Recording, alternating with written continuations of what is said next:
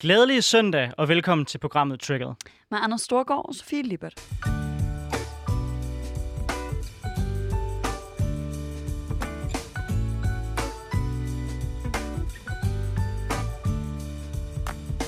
Ja, så er vi tilbage her i programmet, hvor vi vender øh, ugen, der er gået, og tager de største debatter. Jeg ved ikke med dig, men det, jeg har lagt mest mærke til øh, i den her uge, det er, at øh, det lader til, at vi er på vej til at se en ny krig øh, mellem Israel og Palæstina.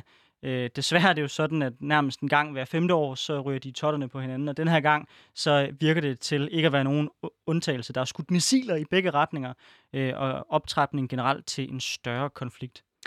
Det er helt klart også det, jeg har lagt mest mærke til, faktisk så meget, at jeg først slet ikke lige kunne huske, der var sket andet. Øh, jeg synes godt nok, det fylder meget, og jeg synes, det er voldsomt, og jeg synes, der er mange øh, sådan iboende konflikter i det, i forhold til, hvordan man øh, dækker den slags sager. Og det er jo en konflikt, der har stået på i, nu hørte jeg nogen sige, i, i årtier i P et Morgen.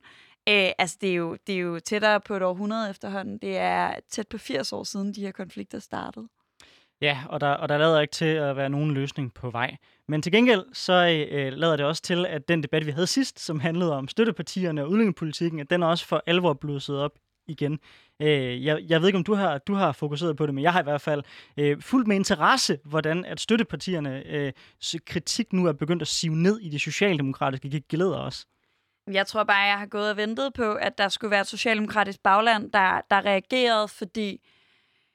Altså, nu havde vi en, en D S U'er forbi sidst, som, øh, som støttede den her politik, men de D S U'er, jeg sådan er ungdomspolitisk vokset op sammen med, deres, øh, deres tilgang til flygtninge- og integrationspolitik er altså godt nok langt væk fra den, øh, vi ser ført fra regeringen nu, så jeg, øh, jeg er ikke overrasket over, at der begynder at være folk, både øh, på Ærø, men også øh, med Rejsmand, der øh, går ud og siger fra. Har du ellers lagt mærke til noget i den her uge? Jamen, så øh, er vi jo tilbage til en god gammel traver. Det hele er de unges skyld. Øh, og nu blusser smitten op øh, blandt de unge. Øh, og vi kan vente længe på vacciner. Det er altså... Det er jo som det har hele tiden har været, at det hele er de unges skyld, og det er os, der skal vente, vente længst. Og jeg må indrømme, at jeg er ved at være godt træt af, at vi ikke har lavet en model, der minder mere om den norske, hvor de unge kommer først. Jeg er fuldstændig enig. Ja, det tænkte jeg nok. Men det er ikke det, vi skal snakke om i dag. Vi skal i stedet snakke om, hvad der trigger dig, Anders. Ja, nu skal du høre. Det, der trigger mig, det er penge i politik.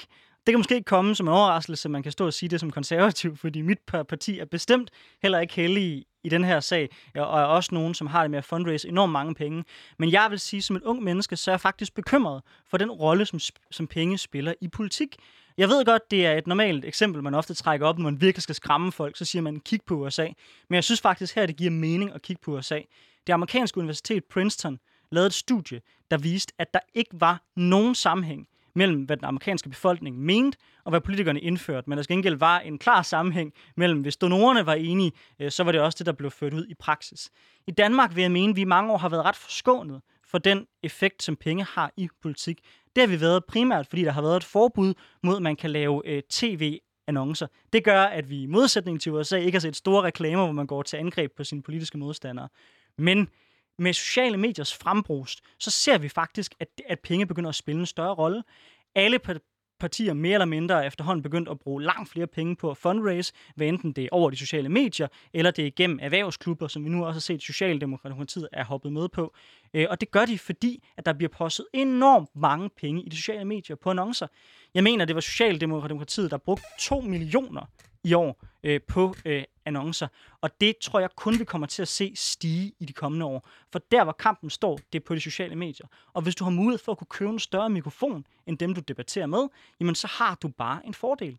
Det er jeg bekymret for. For hvad gør det? Det gør, at politikere skal bruge mere tid på at fundraise, og mindre tid, synes jeg, på at lave politik. Det synes jeg er et problem. Jeg synes også, det er et problem, hvis partierne begynder at være mere fokuseret på at indhente penge, så de kan sikre, at deres politikere kan nå ud over rampen. Jeg har et lille forslag med, som jeg glæder mig til at diskutere med nogle af de folk, vi skal diskutere med i dag. Og det er simpelthen at lave et decideret forbud mod øh, politisk annoncering på de sociale medier på helt samme måde, som vi i dag gør med en tv. For ærligt, jeg kan ikke se, hvorfor at det er et problem, at der er, eller hvorfor vi, vi, vi synes, det er forkert, at der er en annonce af politisk karakter på tv, men at hvis jeg tænder min YouTube, så kan jeg godt blive afbrudt af en politisk øh, reklame. Det må alt andet lige være det samme. Den her debat vil jeg ikke tage for at pege fingre af nogen. Jeg tror, alle politiske partier de er medskyldige i det. Jeg vil gerne tage debatten, fordi jeg gerne vil have, at vi kan finde en løsning, så vi sikrer, at vi ikke rører i samme boldgade, som vi har set i U S A. Jeg er langt hen ad vejen meget enig med dig, øh, og jo også en vigtig pointe om, at der er ikke nogen af os, der er heldige. Både du og jeg har siddet øh, og administreret øh, politiske ungdomsorganisationers øh, Facebook-konti og kastet penge i dem. Godt nok nogle lidt andre beløber, end øh, moderpartierne kan kaste i, men det er heller ikke småpenge, som du og jeg har sendt ud i cyberspace for henholdsvis øh, S F U og øh, K U. Øhm, så jeg er meget enig med dig i, at det her er problematisk. Jeg tror mest af alt, jeg er meget enig i, at der er brug for, at vi regulerer det, fordi det ellers bliver et spørgsmål om samvittighed.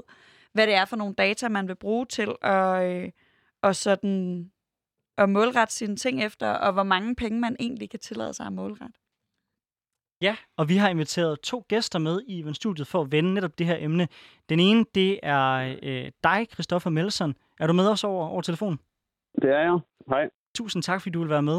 Du er jo selv øh, folketingsmedlem for Venstre og deres I T-ordfører.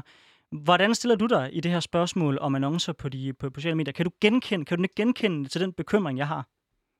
Øh, jeg kan godt øh, genkende øh, til den der bekymring med, med penge og ulige adgang til penge. Jeg er måske lidt øh, svært ved at følge argumentet om, hvorfor at annoncer på sociale medier er så meget værre end alle mulige andre annoncer, øh, og hvorfor de er Ja, og hvad, hvad den større problematik er der i forhold til, at øh, annoncer i aviser er jo også, øh, de er faktisk meget, meget dyrere, end de er på de sociale medier. Så jeg synes måske faktisk, at, at øh, Facebook og andre steder har været med til at øh, lade en bredere gruppe af politikere kunne, kunne være med i forhold til at annoncere.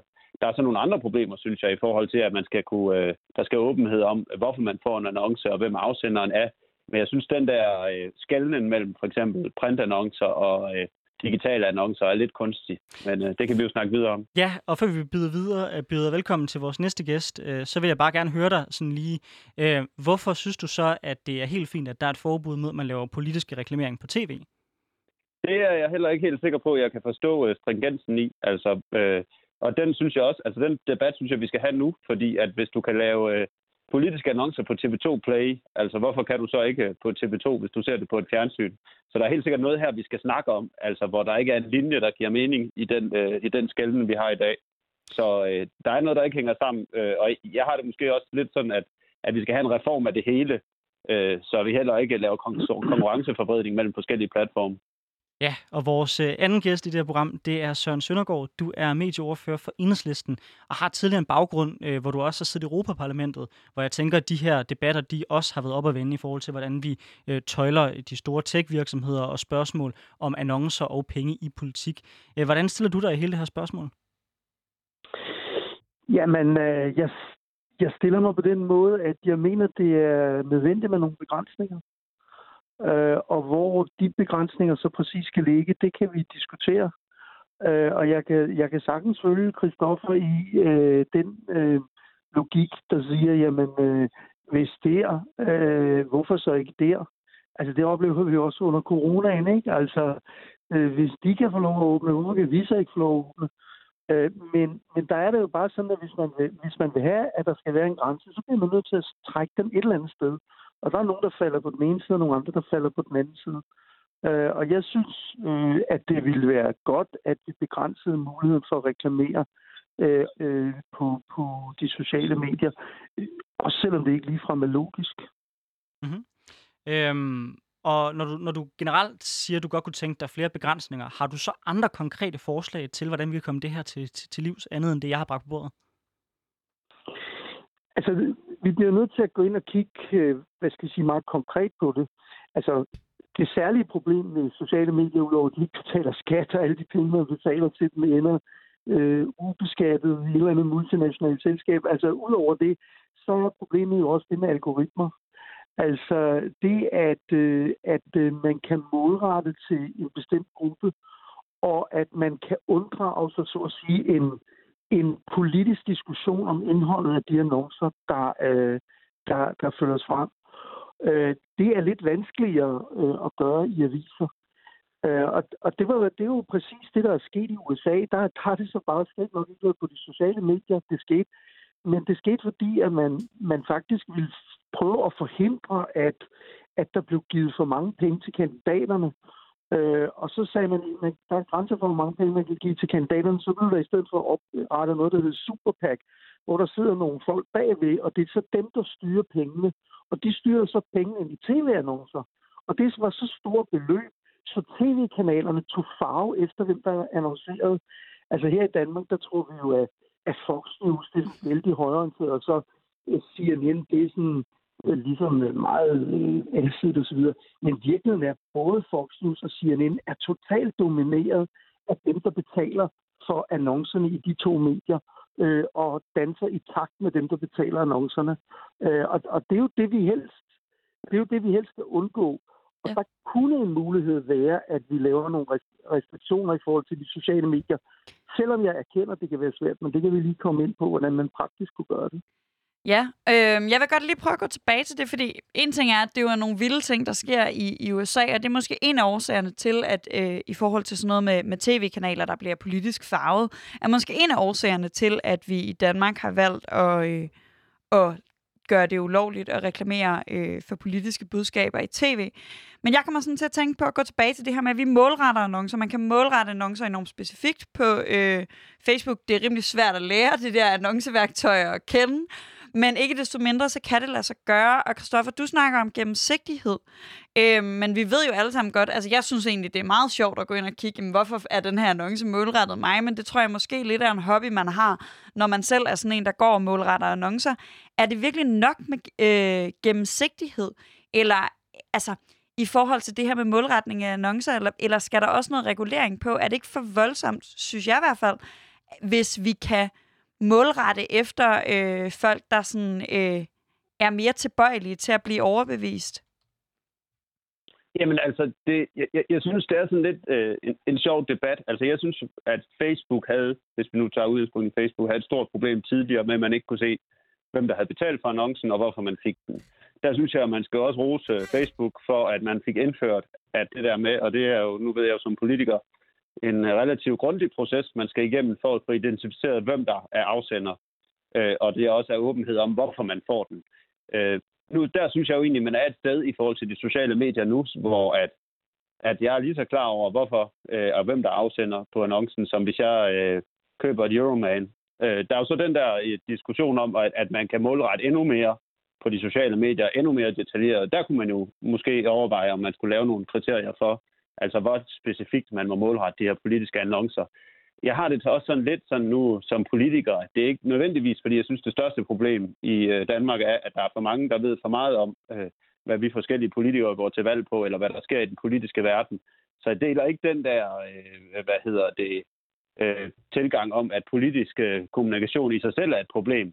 Hvis den, er, altså hvis den bare er ordentlig og ærlig og gennemskuelig og ikke er fake news, havde jeg nær sagt, og der folk skal stå til ansvar for det, de skriver, man ved, hvem der skriver hvad, så synes jeg faktisk ikke, det er et problem, at danskerne lige får information om politik. Jeg synes nærmere, det modsatte er et problem. Så jeg synes faktisk ikke altid, politisk annoncering er det største problem, vi har kæmpet med her i, i landet. Så længe at den er ærlig og den er ordentlig, så synes jeg faktisk, at det er vigtigt for vores demokrati, at der er gode muligheder for politisk kommunikation. Der, hvor jeg synes, vi måske skulle have en debat, det er at så sige, hvordan sikrer vi så, at alle, der stiller op, har relativt lige muligheder for at kommunikere. Det synes jeg måske er et større problem, end at man rent faktisk kan kommunikere politiske budskaber, for det synes jeg er nødvendigt i et demokrati. Men Kristoffer, altså, øh, er det godt lidt en stråmand, som, som du kommer kommer med her? Fordi der er jo ikke nogen af os, der er uenige, at man skal kommunikere. Alle folk kan kommunikere. Det kan man også gøre uden overhovedet at smide penge i. Så det er jo ikke for mig at se et spørgsmål, om man faktisk skal have adgang til, til, til, til information. Øh, Venstre har brugt øh, en komma tre millioner kroner øh, på Facebook. Øh, du har selv brugt syv tusind. Jeg står og skal til at stille op til kommunalvalget på Frederiksberg. Jeg kan hilse at sige, at det gør også, at man skal bruge nogle penge øh, på, og, på at stille op, og det gør også, at man som ung menneske måske har en lille smule sværere ved at kunne komme ud, fordi man har færre penge end andre folk, der stiller op.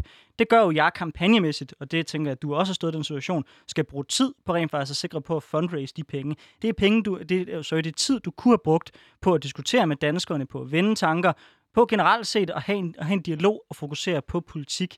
Når jeg siger, at jeg er bekymret for det, så er det ikke et spørgsmål om, at folk ikke må komme til ord. Det er et spørgsmål om, at folk ikke skal komme mere til ord, bare fordi de har penge. Og et spørgsmål om, at din tid som politiker, for mig at se, er brugt bedre på at fokusere på politik, ikke på at skaffe penge til at føre valg. Kan du genkende den tanke? Øh, ja, det kan jeg godt, men altså, alternativet har jo været, at jeg skulle annoncere i avisen, eller at øh, jeg skulle bruge det på plakater. Og der føler jeg bare, at jeg som øh, ny politiker har haft mulighed for at komme længere ud øh, ved at bruge Facebook. Altså, så jeg synes egentlig ikke principielt, der er så stor forskel på, om jeg, jeg bruger pengene på flyers, eller jeg bruger pengene for, at folk de ser min øh, annonce på Facebook, eller om jeg bruger dem i en avis. Altså, så jeg synes mere, at debatten den skal handle om øh, generelt øh, altså ærlighed og gennemsigtighed og penge, og hvor mange penge de forskellige kandidater får, end at det skal handle om, om det lige er det ene, andet eller tredje type medier. Øh, jeg synes ikke, eller, altså man kan jo også i dag, hvis man nu snakker digital annoncering, kan du også få lov at lave enormt specifik øh, annoncering på for eksempel øh, Vejle Amts Folkeblads hjemmeside øh, til forskellige målgrupper. Øh, altså, så jeg synes ikke, men jeg synes ikke, man kan tale om det, at det er sociale medier og ikke sociale medier. Jeg tror, man skal tale om Øh, gennemsigtigheden i forhold til, hvem der får hvilke annoncer, og hvorfor, og hvem der betaler. Og der, der synes jeg ikke, man skal behandle tingene i to forskellige kategorier. Der synes jeg, vi skal tage en samlet debat. Ja. Nu nævnte vi lige øh, Venstres og Kristoffers øh, sådan, øh, budgetter. Øh, de her, det er jo nemlig noget af det, som Facebook har taget til sig omkring øh, den gennemsigtighed, som du fremhæver, Kristoffer, som jeg egentlig er meget enig i, er et meget vigtigt værktøj. Det er, at man kan se, hvor mange penge folk så faktisk bruger på de her annoncer.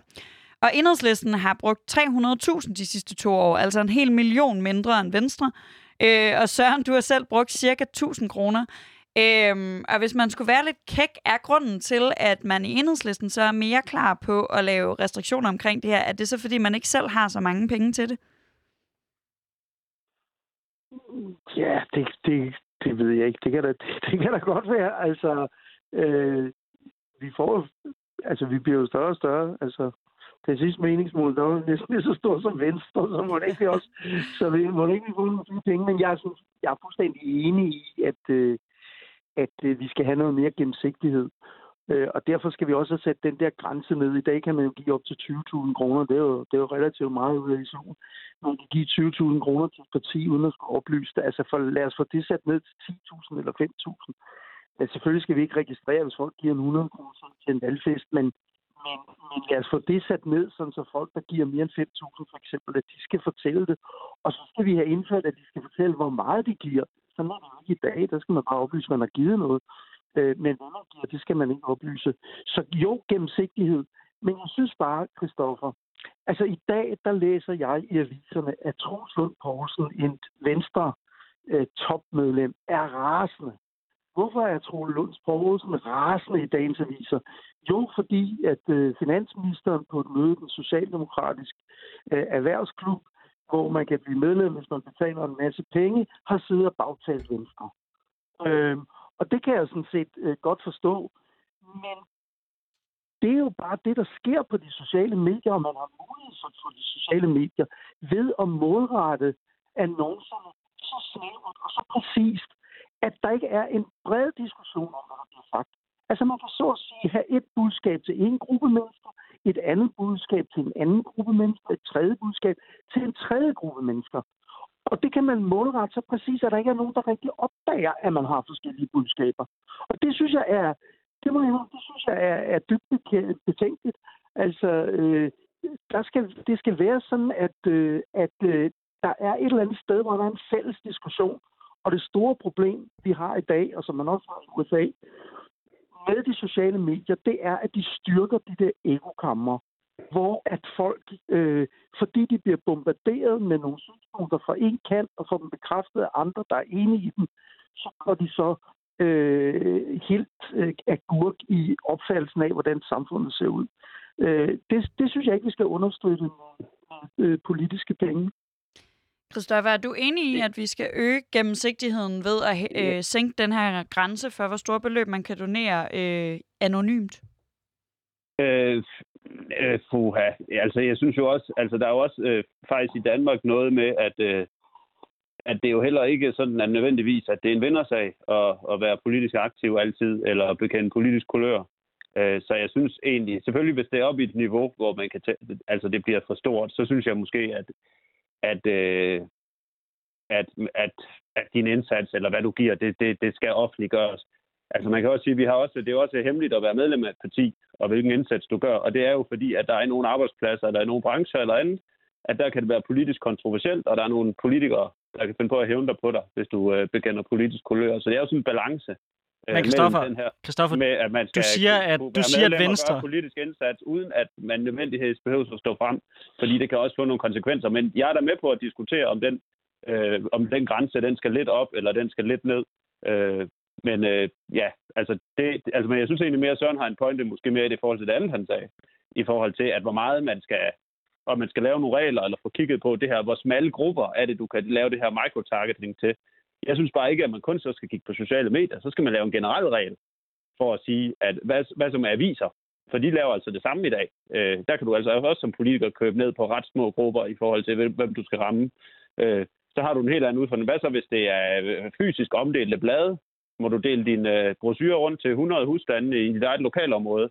Altså, jeg synes ikke, man kan lave den der skelnen alt efter, øh, om noget er digitalt, eller noget er en type medier, eller en anden type medier. Du bliver nødt til at have nogle ensartede regler på tværs af medieplatformen. Øh, og der synes jeg, vi kommer ind i på nogle problemer, fordi alle vil vel synes, det er mærkeligt, at du ikke kunne få lov, og jeg ikke kunne få lov at dele min flyer ud i, i det område, jeg er født og opvokset. Hvorfor skal jeg så ikke kunne få lov at lave en annonce i det område, jeg er født og opvokset? Øh, så jeg synes, der er en reel debat der, men jeg synes også, det er en svær debat, fordi jeg synes, den skal være på tværs af alle medier, og jeg synes ikke, jeg synes, som sagt, jeg startede med at sige, jeg synes, den er lidt kunstig, den der med at sige, at en målrettet annonce er meget værre på sociale medier, end i alle mulige andre medier. Men det er jo, fordi du kan målrette på en helt anden måde på de på sociale medier. Det er jo også derfor, man ser, at politiske partier bruger flere og flere penge på annoncering. Så altså, jeg synes Nej, ikke, jeg altså, synes ikke du kan... Nej, altså prøv at ringe til dit lokale bladhus. Altså, de kan stort set... De, der kan du også få lov at målrette efter alder, efter hvor folk bor og efter folks interesser. I hvert fald ikke på samme måde, som du kan på sociale medier, hvor du kan, hvor du, hvor du kan se på alle parametre. Så, så det er jeg sådan set ikke enig med dig i. Men jeg kunne godt tænke mig at spørge dig, du siger, at øh, sociale medier, det vil sige Facebook og så videre, skal have en højere grad af gennemsigtighed. Når spørgsmålet så kommer til, om Venstre skal have større gennemsigtighed i forhold til, hvem der donerer, så øh, er du mere tøvende. Hvorfor? Altså i forhold til, hvem der er medlemmer, eller hvem der er medlemmer Nej, altså, af erhvervsklubber eller andet? Præcis. Du siger, at det er, at det er et problem, hvis man, hvis man, hvis man sænker grænsen for, øh, hvornår man kan være anonym, når man øh, donerer, fordi det kan være ubelejligt øh, i forhold til, om folk de er politisk aktive. Kan det, altså, det, jeg synes bare, det er mærkeligt, at du, at du vil stille hårde krav til sociale medier, men det, man som politisk parti selv kan gøre, nemlig øh, at være ærlig og mene donorer, det er du, det er du mere tvivlende overfor. Jamen altså, jeg synes, jeg synes, det er to forskellige debatter. Altså, jeg synes, du skal have... Jeg synes, der skal være åbenhed om, hvem er afsender, når du modtager et politisk budskab. Og så er der en anden debat, der siger, kan du være, hvor politisk aktiv kan du være, øh, uden du behøver at stå frem i offentligheden med det. Øh, jeg synes, det er to forskellige debatter. Øh, og jeg synes, der skal være en grænse. Det kan, jeg kan godt være med til at diskutere, om den skal sættes ned. Øh, den er jo ikke voldsomt høj i Danmark, kan man sige, vores, øh, vores grænse for, hvor meget man kan donere. Eller, altså, så så jeg, synes, jeg synes, det er to forskellige debatter. Altså, øh, skal du have åbenhed om, hvorfor du modtager noget information? Øh, eller kan du have lov anonymt øh, at støtte et politisk parti, uden du benøder så, hvad hedder det, blive kendt i offentligheden, at du har den, øh, hvad hedder det, politiske sympati. Øh, det synes jeg er to forskellige debatter. Øh, og så kan man sige, øh, der skal debatten jo være, om man synes at tyve tusind, og man tror på, at det er noget, der kan øh, ja, på en eller anden måde øh, købe sig til indflydelse eller ej. Og, og den er jeg da åben for at kigge på, øh, hvis det er det, det, man gerne vil. Jeg har ikke selv taget stilling til, om jeg synes, den ligger det rigtige sted, eller om, om den eventuelt skulle sættes ned. Jamen, det er jo sådan i dag. Altså, nu snakker vi netop om det der med at være aktiv i et parti. Og jeg, jeg har været aktiv i, i S F i syv et halvt år. Øh, og det er jo noget, jeg vælger at stå frem med, men det er rigtigt, det kunne jeg helt lade være med. Men jeg synes egentlig, der er en ret stor forskel på det arbejde, jeg har lagt i S F. Og hvis jeg så havde... Øh, indbetalt en masse penge, og især når vi sådan kigger på det her erhvervsklubfænomen, hvor vi jo, let's face it, øh, det er nok de færreste, der melder sig ind i en erhvervsklub, bare for at få lov at give deres penge væk. De fleste forventer nok at få et eller andet igen, som de fleste af os jo gør, øh, når vi betaler en masse penge til noget. Øh, Søren, jeg kunne godt tænke mig at høre sådan Enhedslistens blik på erhvervsklub. Jeg har på fornemmelsen, det ikke ligefrem er noget, I gør jer i super meget hos jer. Nej, altså det har vi ikke, men altså sådan set, altså man kan jo sige, der er jo, der er jo ikke noget galt i, at man, at man, man øh, holder nogle møder, øh, øh, og heller ikke, at man så at sige tager entré. Igen der er spørgsmålet jo omfanget. Altså hvis vi siger, at man, man, man, man kan give tyve tusind uden at skulle offentliggøre sit navn, og man har halvtreds medlemmer i en erhvervsklub, en lille hovedregning siger, at så har man millioner. Og det er, jo, det er jo relativt mange penge. Hvis man så ovenikøbet giver privilegeret adgang til minister, øh, hvad jeg synes er dybt øh, betænkeligt, øh, så øh, kan man jo sagtens få halvtreds øh, mennesker øh, fra erhvervslivet. Jeg er glad for, at der nu er forskellige øh, virksomheder osv., der går ind og kigger på, er det rimeligt, at vores øh, direktør eller øh, vores øh, ansatte øh, på, på chefniveau har været til de øh, erhvervsklubber, der har brugt penge på det. Det gælder selvfølgelig også, når det er så statslige organisationer, der møder op. Fordi det burde ikke være nødvendigt for at få sine synspunkter frem. Men jeg, jeg vil godt sige, at jeg er meget enig med Kristoffer i, at der er, at, at, at der er mange dilemmaer i det her. Øh, og der er meget, hvor går grænsen? Men forskellen mellem Kristoffer og mig er, at der, hvor Kristoffer konstaterer, at der er et dilemma, øh, og der, øh, at det er lidt ulogisk, der er Kristoffers konklusion, så, så giver vi frit. Og der er øh, min konklusion nok, jamen altså der, der er nogle dilemmaer, det gør bare, at vi bliver nødt til at sige, jamen så er der netop behov for, at vi sætter nogle grænser, også når det ikke er, er strengt logiske. Det, altså det er, undskyld mig, nøjagtigt det samme med coronaen.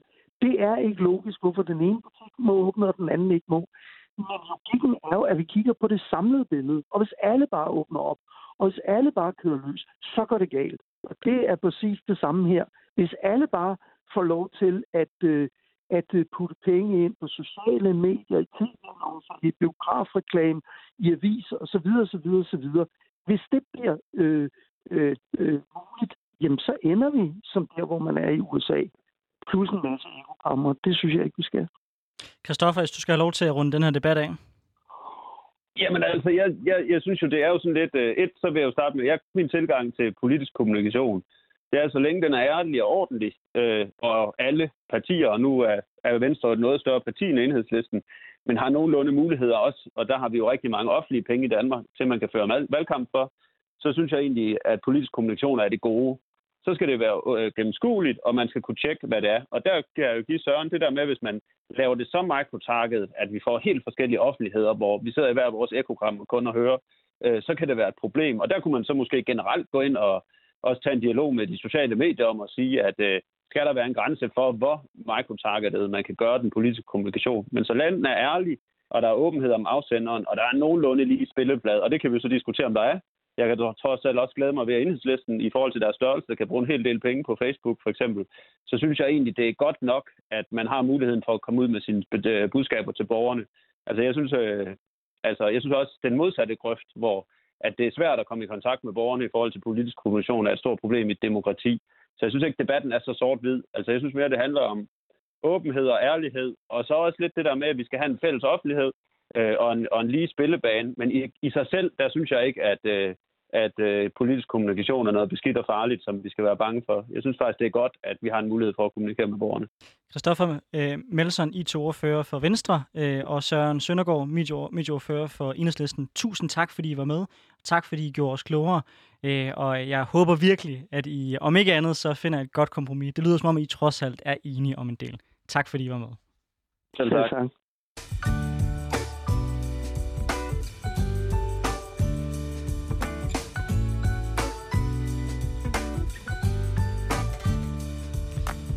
Ja, det synes jeg faktisk var en øh, enormt spændende debat. Det er godt, når vi kan tage de lidt mere principielle spørgsmål om vores demokrati. Jeg har jo en debat, jeg også gerne vil tage op på et senere tidspunkt, som jeg allerede nu vil sige, I skal glæde jer til. Det kommer til at blive debatten om meningsmålinger, hvor spoiler alert, der vil jeg også gerne snart have et fucking forbud. Øhm, men jeg synes, det er rigtig fint i hvert fald at starte med hele spørgsmålet om penge i politik, som var det, som vi gjorde her. Ja, jeg tror i hvert fald, at øh, selvom vi er nået til en, i hvert fald en enighed om, at der skal ske noget i dag, så øh, er der lang vej, før vi får Socialdemokratiet til at stemme for det. De har brugt øh, en komma otte millioner kroner de sidste to år på sociale medier, så de er rimelig glade for at kaste penge derind. Ja. Ja, men og nu skal vi til den anden del af programmet, hvor jeg skal spørge dig. Hvad trigger dig? Jamen, det, der trigger mig øh, i den her uge, det er, at... at folk fra min forældres generation, som måske købte en villa tilbage i halvfemserne, de kan i dag sælge den, øh, og så får de et skattefrit øh, afkast på det på et par millioner, øh, hvis ikke endnu mere.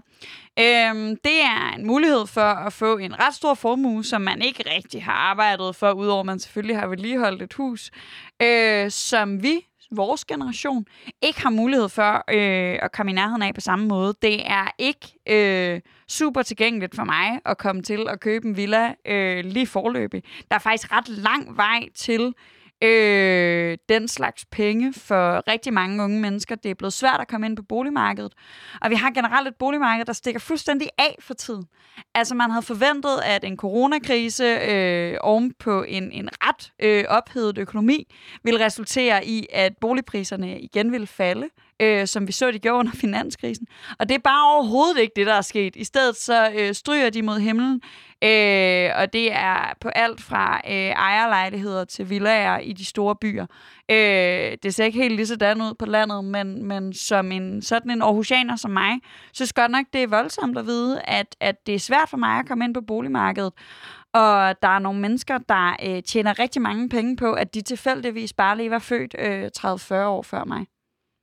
Ja, altså, jeg kalder nogle gange det her jokende for øh, Danmarks største pyramidespil, for det er, det er lidt den følelse, jeg har, øh, når jeg tænker på boligmarkedet. Kigger man på Frederiksberg, der er priserne de er blevet femdoblet, øh, siden jeg blev født, og det er korrigeret for inflation, så det vil, så det vil sige med i dags priser. Det er rimelig meget, og det gør jo, at det er enormt svært for unge at komme ind. Men jeg må også indrømme, at jeg har også svært ved at komme med de gode løsninger. Det er også derfor, at jeg glæder mig enormt meget til den her debat. Fordi for at være helt ærlig, så skyldes meget af det jo også, at der bare er enormt mange mennesker, der gerne vil bo inde i byerne. Og det gør jo helt naturligt på et marked, at priserne bliver presset op.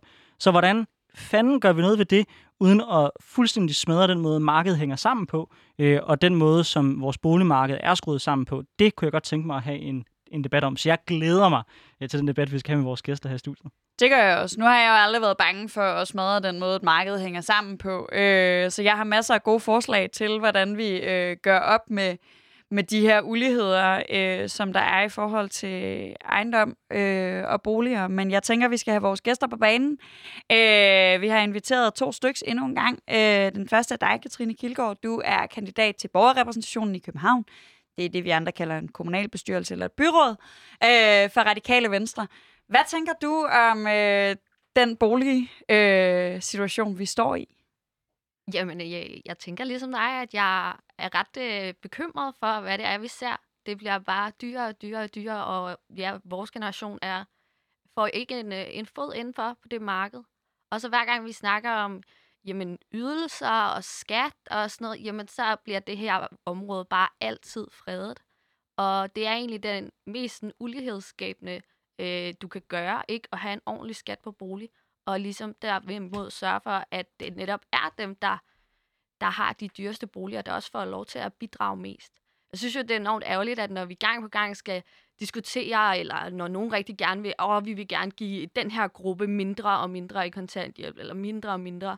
Hvorfor er det, vi ikke vi snakker om, hvordan vi letter indkomstskatten og netop flytter den skat over på bolig? Det har jeg meget svært ved at forstå. Jeg vil meget hellere give folk flere af deres egne penge, end at konstant at skulle snakke om, hvem der nu skal trækkes i ydelser. Og den måde, jeg vil gøre det på, det er, at man skal betale højere boligskatter. Okay, så det er den model, du tæller af, og ikke at man flytter mere over på salg, som der er andre, der har foreslået? Jamen, øh, det er egentlig sådan lidt lige. altså, det, det skal... altså Det skal bare øh, være sådan, at man bidrager, når man øh, har et fed bolig. Øh, og øh, også fordi netop, at øh, jamen, det er mere tilfældigt, hvem der har fået de gode boliger. Og vi kan se, at vores generation, der er meget færre, der får lov til at eje øh, deres egen bolig. Og det er simpelthen ikke fair. Det er jeg meget enig i, men jeg tænker, at vi har taget en gæst mere med, øh, som måske øh, er lidt uenig med du og jeg. Øh, det er dig, Simon Fendinge, en gammel kending af programmet. Øh, du er landsformand for Liberal Alliances Ungdom. Hvordan har du det med, med den boligsituation? Er du klar til at købe en villa?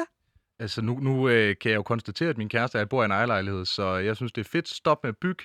Øh, he, altså hele Amagerfællet skal fredes. Jeg synes øh, generelt set, vi skal sørge for at holde det så statisk som overhovedet muligt, og i øvrigt sørge for ingen biler i København, ikke noget som helst. Der skal helst være så meget fred og ro som overhovedet muligt, og helst ikke nogen konkurrence. Det, det synes jeg vil være det totalt objektivt mest fornuftige. Men hvis jeg nu skulle svare politisk, og ikke sådan hundrede procent egennyttigt, der er jo nogle relativt simple løsninger. Altså den ene er jo at bygge mere. Altså, det er et spørgsmål, om vi har en efterspørgsel. Vi ved, den er stor. Vi ved, folk de flytter til, til studiebyerne, men der er ligesom en, hvad skal vi kalde det, en, en, en angst for, en frygt for, at, at bygge mere. Vi kan også se alle de her diskussioner, der er inde i Indre By, for eksempel, hvor man siger, at ah, der skal helst ikke være støj i nattelivet, der skal helst ikke være biler i Indre By. Jamen, det er jo så også, det er jo et element i pyramidespil. Det er jo det, man på sådan et godt C B S-sprog vil kalde for indtrængningsbarriere. Jo mere man kan gøre for at gøre det ekstremt attraktivt, når man i forvejen sidder der, jo sværere gør man det også for folk at komme ind. Og det er jo alle de her barrierer, vi skal have i, i ret vid udstrækning nedlægge. Men Simon Fendinge, er det ikke lidt nemt sagt? Altså, kigger man på Frederiksberg Kommune, så er det jo nærmest bygget fuldstændig til. Kigger man på København, så er der heller ikke særlig mange arealer tilbage. Så er der jo kun én vej, og det er at bygge op. Men det er jo klart, at det vil også smadre meget af det miljø, der er inde i byerne, hvis vi pludselig kommer til at se, hvad vi er i København midtby ved at skyskraber. Altså, det ved jeg ikke, om det er den vision, du har for, for, for København, men det er jo konsekvensen, hvis man øh, kun tænker på at bygge. Nu er det jo ikke sådan, at jeg har en eller anden New Yorker-drøm, og, øh, og det er jo nogle gange sådan med byggeri, at det er noget, der foregår øh, over tid og er en proces. Det er klart, at jeg, jeg kan ikke lige nu pinpointe på et kort, hvad er det konkret nogle boliger, der skal rives ned, hvor er det, vi skal opføre. Men der er jo nogle områder, nu har der været hele debatten om Lærkesletten og så videre, hvor man kan sige, at et eller andet sted bliver vi bare nødt til at bygge. Man kan selvfølgelig bygge ud af. Frederiksberg, kan man sige, har lidt den begrænsning. Vi, vi er indhyllet af København, så, så vi kan ikke rigtig bygge så meget mere. Vi kan selvfølgelig bygge i højden, men det kan også lade sig gøre at bygge i højden. Og det synes jeg, man bliver nødt til at kigge ind i, ellers må man jo så i hvert fald leve med konsekvenserne af det. Og det er jo, at de, der som mig og min kæreste, er kommet ind på boligmarkedet på et godt tidspunkt, kommer til at score en gevinst, som de mennesker, der lige nu sidder og betaler de her tordenhøje huslejer, aldrig kommer ind af. Katrine Kildgaard, skal vi bygge mere i København? Ja, det skal vi jo, men vi skal jo gøre det på en ansvarlig måde. Vi skal vise, hvordan man bygger grønt, for eksempel. Og jeg kan også godt være med på at bygge mere i højden. Fordi dem, der betaler den største pris nu ved det her uretfærdige boligmarked, det er jo især de unge og de studerende, som bare bliver ikke får lov til at, at, at have en plads i byen. Og det betyder sy- virkelig meget for mig, at de får lov til også at være i byen, uden at, at betale en uh, kæmpe høj husleje, som ingen, altså vi har s- ingen kapital. Vi har set de her sager med folk, der bor på hvad, fem kvadratmeter, så faktisk mere at skabe end et rigtigt værelse, til uh, over fem tusind kroner. Og de vil simpelthen ikke gå til huslejenævnet med det, fordi de vil da hellere have et sted at bo. Jeg har også selv været udsat for, da jeg skulle flytte herind, at øh, ej, jeg kunne da godt lege det her værelse, men så skulle jeg da også lige gå med hunden og lige passe børnene, ikke? Fordi at vi var så desperate, når man kommer udefra og ikke har noget netværk i byen. Og det er bare mega uretfærdigt, at man skal have et godt netværk for at få et sted at bo. Det er jeg sådan set meget enig i, og jeg tror også en vigtig ting, når man sådan snakker København, eller snakker Aarhus, eller andre store byer, det er, at vi skal også bygge anderledes, end vi gør lige nu. Øh, der bygges rigtig mange treværelseslejligheder, og rigtig øh, få boliger, som er, øh, giver plads til, at der kan bo mange sammen, eller bygges ekstremt få øh, hvad hedder det, gangkollegier. Det er noget, vi ligesom har holdt op med at bygge for mange år siden, hvor i Aarhus er det mest populære sted at bo som studerende. Det er jo parkkollegierne, hvor man faktisk bor mange øh, unge sammen, og har råd til at bo der øh, på en S U. Men jeg kunne godt tænke mig at komme med øh, sådan et øh, skatteteknisk forslag til dig, Simon. Øh, jeg har sådan lidt en, øh, en drøm om, at øh, boliger, de skal være til at bo i, og derfor så skal skatten på at bo i sin bolig faktisk ned. Til gengæld så skal vi have en ret massiv skat på den fortjeneste, man får, øh, når man sælger en bolig.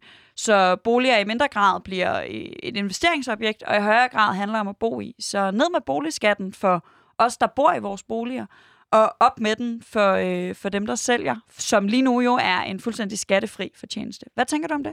Altså f- først og fremmest ved vi, at det skatteteknisk er, er uoptimalt at, at indrette det på den måde. Altså i så tilfælde, så skulle det jo være, være også over på det at bo i det. Altså det, det viser Finansministeriet, det viser, øh, det viser blandt andet Cepos, som jo er alle mine rigtig gode venner. Det, der bruger jeg mange tal fra. Men du har sådan set ret. Altså nu, nu er der jo, der er jo to Simoner, der er privat Simon, der, der er Lav Simon, øh, som, altså, som Lav, der, der, der, der, der er vi jo enige om, der skal jo slet ikke være skatter på, på noget som helst stort set. Men jeg er jo altså en, en bekendt, øh, det der hedder en georgianer. Der er tre ting, jeg gerne vil beskatte. Jeg synes, øh, ligesom Katrine, indkomstskat, det er noget markværk, jord, arv, ejendom. Det kan jeg, det kan jeg gå med til som privatperson. Men altså, Simon, nu ved jeg ikke med dig, men når jeg sådan vælger, hvor jeg synes, skatter skal ligge, så er det ikke ud fra sådan et spørgsmål om, hvor det er mest effektivt at punge borgerne ud for det. Det er mere sådan et spørgsmål om, hvor jeg mener, at det er ret og rimeligt. Det sjove er, at faktisk så har Konservative et lignende forslag, som det, som, som, som, som Sofie har, nemlig at man omlægger de eksisterende boligskatter, så det ikke er hende pensionisten, der gerne vil have lov til at blive boende i hendes hus, der bliver ramt, men det faktisk er, er huset som et investeringsobjekt.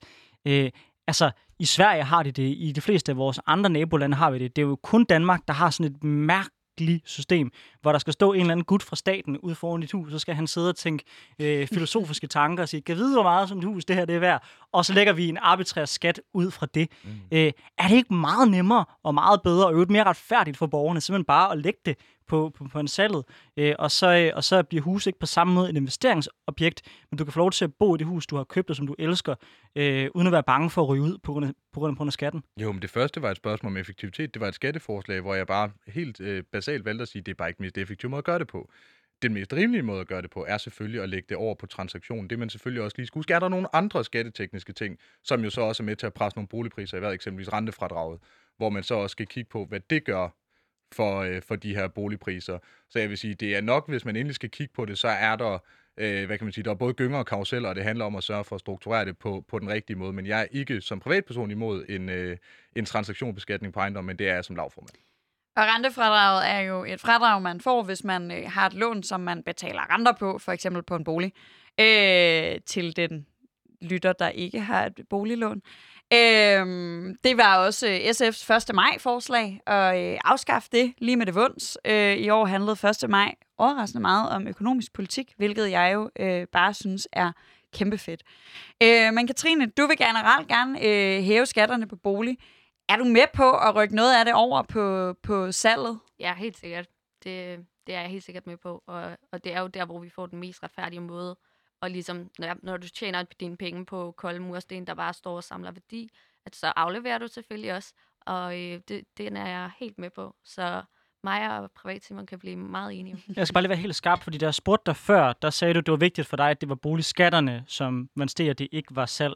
Nu hører jeg lidt sige, at det er måske begge dele. Øh, hvor står du sådan helt præcist henne på det her spørgsmål? Men jeg er mest på for at, at gøre det på salget. Det synes jeg vil være give bedst mening. Dejligt. Jamen, så er vi jo efterhånden yeah. ved, at, ved at have samling her i studiet. Det er altid godt, når, vi, når man får det. Altså, det, der, der, der vil jo komme med den indskudte mærkning. Jeg tror måske også, vi bliver lidt uenige om satserne og sådan nogle ting. Øh, så, så inden vi sådan alle, alle sammen klapper Karl Marx på skulderen, så, så tænker jeg, at der måske er et, et stykke vej igen. Der er, der er ikke noget Karl Marx over det her forslag overhovedet, så længe man holder øh, den samlede mængde skatter i, i ro. Og der ved jeg godt, der står Liebert klar til at nuppe hver en krone, øh, hvor jeg måske mere sådan, lad os holde skatten i ro på det her, på det her spørg- spørgsmål. Altså det, det her det er jo jeg... ud fra et rationale om, at vi så sænker nogle skatter andre steder. Skatten skal generelt set ned i Danmark, men det er et spørgsmål om, hvis man endelig skal beskatte, hvor er det så rimeligt? Og der, der mener jeg jo, jordarv og ejendom er, er det sted, vi skal kigge henad. Så vil jeg gerne prøve at vende den her diskussion på hovedet, for nu har vi talt rigtig meget om København, vi har talt rigtig, rigtig meget om storbyerne, og vi har nærmest overhovedet ikke talt om øh, de områder, der ikke får gavn af den voldsomme øh, stigning, der er på boligmarkedet. Hvad gør vi ved områder som Lolland-Falster, øh, for, for, for eksempel, der har store udfordringer med, at det simpelthen er svært at afsætte husene?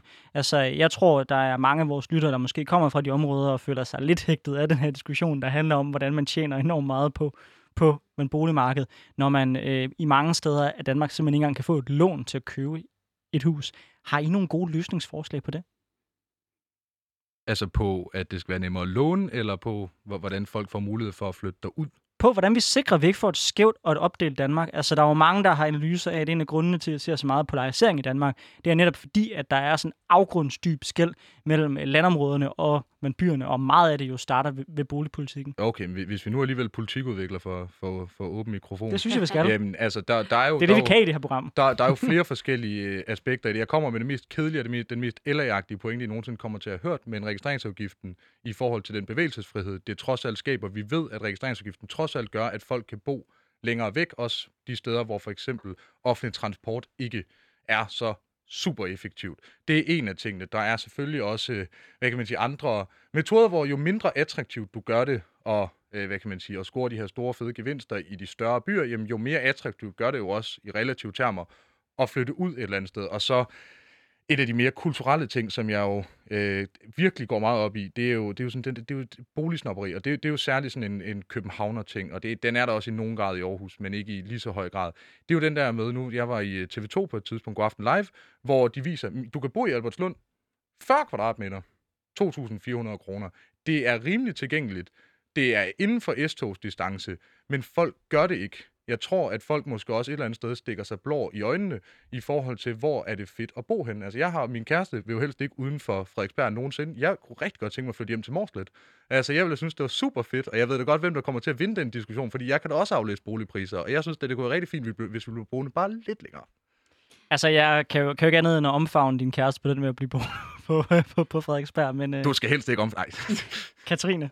Jamen, jeg synes, det er svært sådan at give dig et, et helt godt svar, fordi også den her tendens med at rykke fra land til by er jo heller ikke bare en Danmark-ting eller en København-ting. Det er jo sådan en, en ting, der sker over det hele, og, og det er jo svært, ligesom, hvad man egentlig skal gøre ved det. Jeg kommer jo selv fra et sted, hvor at, øh, der er bestemt også øh, mange, der har brug for en bil, og, øh, øh, og boligpriserne falder og falder og falder. Og jeg synes, det er virkelig svært, og jeg har jo nogle gange lyst til stadig at bande den der strukturreform langt væk, fordi det virkelig dræbte nogle af de her lokalsamfund og, og gjorde det mindre attraktivt at, at, at bo derude. Det synes jeg er enormt ærgerligt. Det kan jeg jo så ikke gøre så meget ved, kan man sige. Men, men jeg synes, det er svært at give dig en helt, øh, helt sådan gyldne løsning på, hvordan vi ligesom øh, øh, smadrer den her polarisering. Jeg tror i virkeligheden, at, øh, at noget af vores boligsnak øh, er meget relevant her, at vores løsning kommer lang vej. Du var også lidt inde på det, Simon. Men jeg tror sådan set, der er, er ret god værdi i at flytte nogle af de her boligskatter, fordi nogle af de problemer, vi ser øh, uden for de større byer boligmæssigt, er jo, at folk ikke kan, kan slippe ud af deres bolig. Og det er blandt andet fordi, at det er dyrt at bo i en bolig, øh, men hvis der alligevel ikke er nogen gevinst på deres salg, så vil de ikke skulle øh, betale skat af det salg, og så vil det faktisk være en skattelettelse for de her mennesker, det tror jeg, der er noget værdi i. Jeg har ikke personligt øh, et mål om, at folk skal bo bestemte steder i, i vores land, men jeg har klart et mål om, at de mennesker, der har lyst til at bo, øh, nu sagde du Morslet. Morslet er øh, til den lytter, der ikke kender Morslet, altså rimelig tæt på Aarhus, så det er ikke fordi Simonsen er vokset op langt pokker i vold, øh, men, men hvis, man, hvis man har lyst til at bo øh, på landet, så den rigtig på landet, så synes jeg, der skal være god værdi, øh, så skal vi skabe et godt samfund for det. Ikke for mig vigtigt, om folk flytter den ene eller den anden vej, og det er også derfor, den her debat er enormt vigtig for mig, fordi det er vigtigt for mig, at København, øh, hvis folk har lyst til at bo i København og Aarhus og Odense og Aalborg, at de så har mulighed for det. Simon? Men der er jo også nogle sådan relativt simple markedsbaserede løsninger på det her. Eksempelvis øh, en af mine anden, en af mine andre helt store kæpheste er jo huslejeregulering. De der huslejeregulerede lejligheder, hvor folk kan bo på hundrede kvadratmeter på Østerbro til en husleje på tre tusind fem hundrede. Det, det er jo sådan nogle steder. Hvis man for eksempel sørger for at fjerne sådan noget, hvis man sørger for, at lejen bare i nogen grad får altså lov at være nogenlunde fri, så vi sikrer, at folk rent faktisk har muligheden for at betale det, det koster, så får man også drevet folk ud, hvor, hvad kan man sige, det bliver lidt mere attraktivt at bruge. Det handler om at have et, altså et, hvad kan man sige, en erhvervspolitik, en vækstpolitik, der skaber vækst, ikke bare i de store byer, men også rundt omkring i landet. Det er jo helt simple markedsbaserede løsninger. Jeg ved godt, de kommer til at revse mig for det med huslejelovgivning, men helt ærligt, det er jo fuldstændig vanvittigt.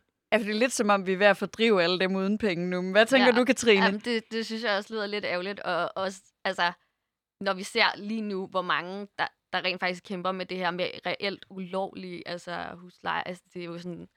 Det er ikke lige en løsning. Altså... Men grunden til, de gør det, grunden til, de gør det, er jo netop, fordi der er nogle mennesker, der har scoret kassen på at finde en lejlighed i nitten firs, bo til tre tusind fem hundrede, hundrede kvadratmeter på Østerbro. Det er jo derfor, det er jo de her mennesker, som har scoret kassen. Det er grundlæggende de mennesker, der har vundet, og det er de mennesker, der sidder sammen med vores forældres frivillige generation. Det er dem, der sidder i toppen af pyramiden, og det er derfor, jeg siger, det er bestemt ikke rimeligt, og det er grunden til, det er fordi, de okkuperer så mange lejligheder i København, at der er nogen, der skal bo på de her relativt ringe vilkår. Det er det, jeg siger.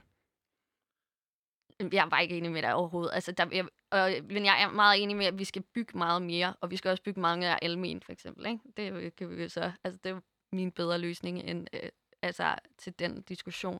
Det er også derfor, at jeg synes også, øh, altså, det er jo os, der kommer til at sidde til vores børn og børnebørn og bare fortælle dem sådan, nå, det var ærgerligt, I kan ikke øh, bo i København. Det var ikke for almindelige mennesker mere. Øh, det er også derfor, jeg synes, det er helt hul i hovedet, dem, der ikke vil bygge Lynetteholmen, for eksempel, ikke? Altså, det er jo også en enormt privilegeret holdning at have, at nå, ej, ærgerligt, øh, vi synes ikke, vi skal bygge de her boliger, hvor vi rent faktisk kan, og vi alligevel skal have den her klimatilpasningsløsning. Øh, og så er det jo bare, at vi skal sørge for, at det bliver retfærdigt, at det bliver reelt blandet, og ikke som vi ser alle mulige andre steder. Det... Ja, altså, jeg, jeg er bestemt heller ikke tilhænger af Simons løs løsning. Jeg er faktisk heller ikke tilhænger af din. Lynetteholmen er rigtig, rigtig fin, men øh, det der med at bygge mere, jeg er nødt til at sige, det vi bygger i dag, det er fucking klimaforurenende, og det er pissegrimt. Jeg er så træt af store beton komplekser alle mulige steder, hvor vi bare bygger nogle kæmpe mastodonter for at sikre, at alle folk har et sted at bo. Det er ved at smadre København, det er ved at smadre alle vores storbyer, og øh, Gud forbyde, vi skal bygge mere af det, vi gør i dag, for at være helt ærlig. Altså, vi skal bygge nogle få ting, det er fint nok, og det giver, det giver rigtig god mening, men, men jeg, jeg vil bare, bare sige, hvis vi skal have huslejen ned i København ved at bygge, så kommer hele København til at være søbet ind i beton. Og fedt, det du redder mig ved at sige noget mere usympatisk, end jeg troede, jeg havde gjort. Katrine, jeg synes ikke, det er usympatisk, det, det jeg siger. Det, jeg, jeg synes, er sygt privilegeret. Bare sådan, nå, så stopper vi bare. Vi ved, vi mangler øh, otte tusind studieboliger. Øh, det var i to tusind og atten. Akut stod man og manglede dem. Hvor skal de ligge henne? Jamen, de skal ligge på Lynetteholmen blandt andet. Og jeg siger jo okay. ikke, at vi skal bygge, som vi altid har gjort. Vi skal jo bygge bæredygtigt. Vi skal bygge i træ. Jeg vil elske, hvis København blev den by, der ligesom viste vejen for, hvordan vi bygger bæredygtigt. Og det kan man godt. Det handler om at gøre det, og selvfølgelig skal vi indrette det her retfærdigt, men jeg synes simpelthen, det er meget privilegeret at bare sådan, nej, vi skal kun bygge lidt, og vi, skal, nej, vi er nødt til at bygge nogle boliger til de her mennesker. Især hvis de studerende skal have en plads i den her by. Det er dem, der ryger, det er dem, der er de mest udsatte, og det er dem, der går jo allermest ud over. Altså, jeg, jeg vil ikke have siddende på mig, at jeg er privilegeret, øh, fordi jeg siger, at det der er et faktum, nemlig hvis du skal bygge nok øh, boliger for at kunne få huslejen markant ned i, i, i København, så er der ikke plads nok i, i, i kommunen. Men derudover så er det enig med dig i, at vi skal se på mere bæredygtige materialer, såsom træ. Og så tror jeg faktisk ikke, vi kan di- diskutere forfærdeligt meget længere i den her debat. Det var en håndgranat, jeg lige kastede ind til sidst. Det undskylder jeg for, men tusind tak, fordi I var med i den her debat. Jeg synes, det var rigtig sjovt. Ja, det må man nok sige. Der fik du lige smidt en bombe her til sidst. Øh, jeg står der og har lyst til at råbe en masse om, at det er vigtigt, at vi bygger mindre og bygger flere gangkollegier en gang til. Men det vil jeg ikke sige noget om. I stedet så vil jeg høre dig. Hvad tænker du, der kommer til at ske den kommende uge? Oh, det er et enormt godt spørgsmål. Jeg tror, at øh, den krig, vi er ved at se, der efterhånden begynder at ske i øh, Israel-Palæstina, den tror jeg kommer til at blive øh, et rigtig hit øh, debatemne øh, i Danmark også. Øh. Og så, ja, vi har sagt det så mange gange, men der må sgu da snart komme en eller anden debat om den der øh, satans øh, landbrugsforhandling. Jamen, jeg tror, jeg, synes, jeg begynder at synes, det er vigtigt, at vi siger det hver gang, vi ja. står her, fordi det bliver sådan lidt øh, mærkeligt, hvis vi pludselig laver et afsnit, hvor vi ikke siger, at vi håber, der kommer til at ske noget med de der skide landbrugsforhandlinger. Øh, så det håber jeg selvfølgelig også. Øh, men hvad kan, vi, hvad kan vi mere? Altså, fordi der går... Der Der kan nærmest ikke lande flere genåbningsaftaler, og det er der jo faktisk noget meget fedt i. Øhm, men vi nærmer os også, at, at ting sådan øh, er, er åbent for godt, øh, og at foreningslivet måske kan få lov at komme tilbage. Det står til at være den enogtyvende maj, øh, og øh, hurtig hovedregning er det i hvert fald inden, på næste, inden næste søndag. Det bliver fedt. Det er sådan noget, vi er rigtig glade for. Fordi lige nu er det jo sådan, at foreningslivet øh, ikke er åbent. Øh, selvom man må mødes femogtyve mennesker, så må man ikke gøre det i en forening. Man må gerne mødes femogtyve mennesker på en bar. Man må ikke mødes femogtyve mennesker i øh, sit foreningslokale og holde en generalforsamling, for eksempel. Mm. Det tror jeg, du har ret i. Og hvad der helt sikkert øh, også er tilfældet, det er, at vi er tilbage igen øh, næste søndag mellem klokken elleve og klokken tolv. Tak fordi I lyttede med.